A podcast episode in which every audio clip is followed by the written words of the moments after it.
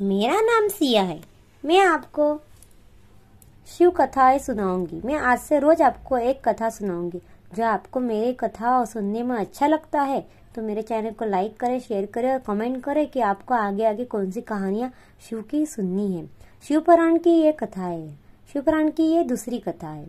अब मुझे आशा है कि आप लोगों को इस कहानी सुनकर बहुत पसंद होगी। अब चलो, आप कहानी स्टार्ट करते हैं।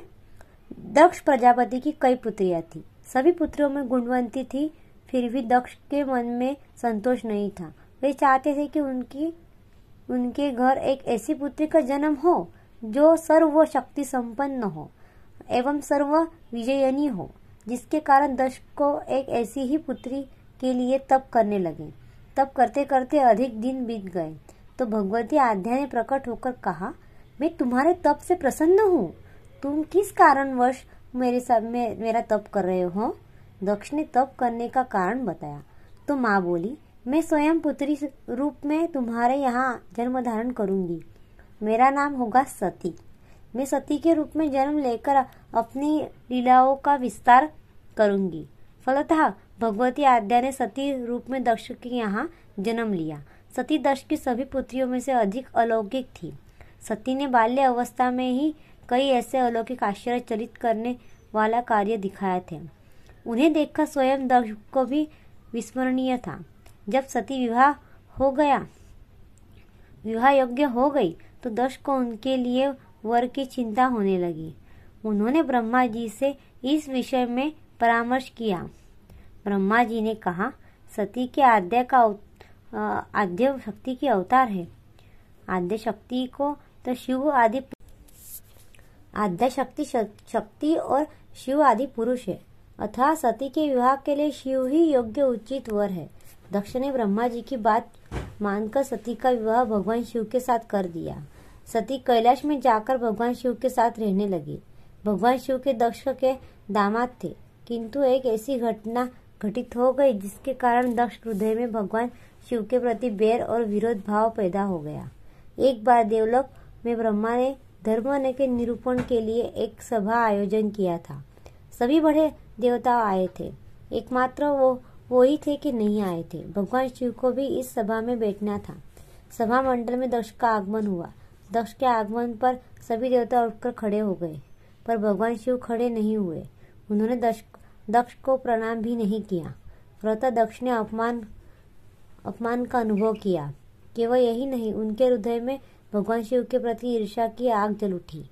वे उनसे बदला लेने के लिए समय और अवसर की प्रतीक्षा करने लगे।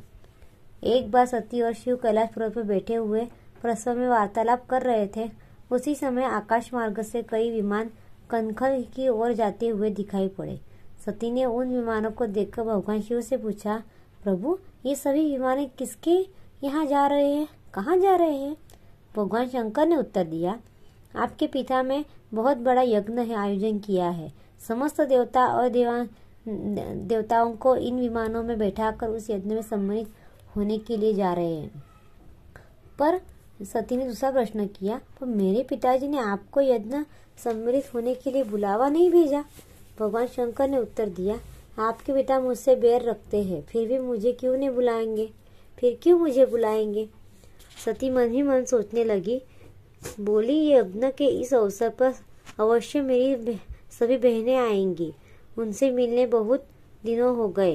यदि आपकी अनुमति हो तो मैं भी अपने पिता के घर जा, जाना चाहती हूँ। यज्ञ में सम्मिलित होना, हो लूँगी और बहनों से ही मिल लूँगी। भगवान शिव ने उत्तर दिया, इस समय वहाँ जाना उचित नहीं होगा। आपके पिता मुझसे जलते हैं। हो सकता है वे आपका अपमान करें। बिना बुलाए किसी के घर जाना उचित नहीं होता है। इस पर सती ने प्रश्न किया क्यों? भगवान शिव ने उत्तर दिया विवाहित लड़की को बिना बुलाए पिता के घर नहीं जाना चाहिए क्योंकि विवाह को जाने पर लड़, लड़की अपने पति की हो जाती है। पिता का घर उससे उसका संबंध टूट जाता है लेकिन सती पीहर जाने के लिए हट करती रही अपनी बात बार बार दोहराती रही। उनकी इच्छा देखकर भगवान शिव ने पीहर जाने की अनुमति दे दी। उनके साथ अपना एक गण भी साथ में भेज दिया। उस गण का नाम वीरभद्र था। सती वीरभद्र के साथ अपने पिता को के घर चली गई। घर में सती से किसी के ने भी प्रेम पूर्वक वार्तालाप नहीं किया। दक्ष ने उन्हें देखकर कहा, तुम क्यों यहाँ मेरा अपमान करा, कराने को लिए आई हो? अपनी बहने को तो देखो, वे किस प्रकार भांति भांति अलंकार सुंदर वस्त्रों के सुसज्जित होकर आई है। तुम्हारा शरीर पर तो मात्र वांग भर है। तुम्हारा पति शमशान का स्वामी है और भूतों का नायक है।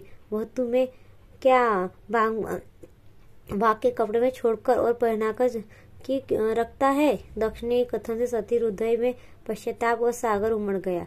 वे सोचने लगे उन्होंने यहाँ आकर अच्छा नहीं किया। भगवान ठीक कह रहे थे, बिना बुलाए पिता के घर भी नहीं जाना चाहिए। पर अब क्या क्या हो सकता है? अब तो आ गई हूँ। पिता के कटु और अपना अप, अपमानजनक शब्द सुनकर भी सती मौन रही। वे उस यज्ञ मंडल में गई जहाँ सभी देवता और ऋषि मुनि बैठे थे तथा यज्ञ कुंड में धू करती जलती हुई अग्नि में आहुति डाली जा रही थी। सती ने यह यज्ञ मंडप से सभी देवताओं के तो भाग देखे किंतु भगवान शिव का भाग नहीं देखा। वे भगवान शिव को भाग न देखकर अपने पति से बोली, अपने पिता से बोली, पितृश्रेष्ठ यज्ञ में तो सब, सबके भाग दिखाई पड़ रहे हैं, किंतु कैलाशपति का भाग नहीं है। आपने उनको भाग क्यों नहीं रखा? दक्ष ने गर्व से उत्तर दिया, तुम्हारे पति शिव को देवता नहीं समझता। वो तो भूतों का स्वामी है, नग्न रहने वाला है और हड्डियों की माला धारण करने वाला है। वह देवता की भक्ति, पंक्ति में बैठने का योग्य नहीं है। उसे कौन सा भाग दूँगा? सती ने नेत्र लाल हो उठे। उनकी भूया कुटिल हो गई। उनका मुखमंडल प्रलय के स्वरूप भांति तेजुक्त हो उठा और उन्होंने पीड़ा से तिलमिलते हुए कहा, ओहो, मैं इन शब्दों को कैसे सुन रही हूँ? मुझे धिक्कार है। देवता ने तुम्हें भी धिक्कार है। तुम भी इन कैलाशपति के लिए इन शब्दों को कैसे सुन रहे हो, जो मंगल के प्रतीक है? और क्षण क्षण मात्र संपूर्ण सृष्टि को नष्ट करने की शक्ति रखती हूँ मैं। वे मेरे स्वामी हैं। मारी नारी के लिए उसका पति ही सर्व होता है। जो नारी अपने पति के लिए अपमानजनक शब्दों को सुनती है, उसे नरक में जाना पड़ता है। पृथ्वी वालों, सुनो, आकाश और सुनो, देवताओं सुनो, तुम भी मेरे पिता ने मेरे स्वामी का अपमान किया है। मैं अब एक क्षण भी जीवित रहना नहीं चाहती हूँ। सती ने अपने कथों को समाप्त करती हुई यज्ञ में, यज्ञ कुंड में कूद पड़ी। जलते हुए आहुति के साथ उनका शरीर भी जलने लगा। यज्ञ मंडप खलबली पैदा हो गई। हाँ का मच मच उठा। देवता उठकर खड़े हो गए। विद्र भद्र कोष से काप उठे। वे उछल उछल कर यज्ञ को विध्वंस करने लगे। यज्ञ मंडप में भगदड़ मच गई। देवता और ऋषि मुनि भाग खड़े हुए। वीरभद्र ने देखते ही देखते दक्ष का मस्तक काटकर फेंक दिया। समाचार भगवान समाचार भगवान शिव के कानों में भी पड़ गया। वे प्रचंड आंधी भांति कनखर जा पहुँचे।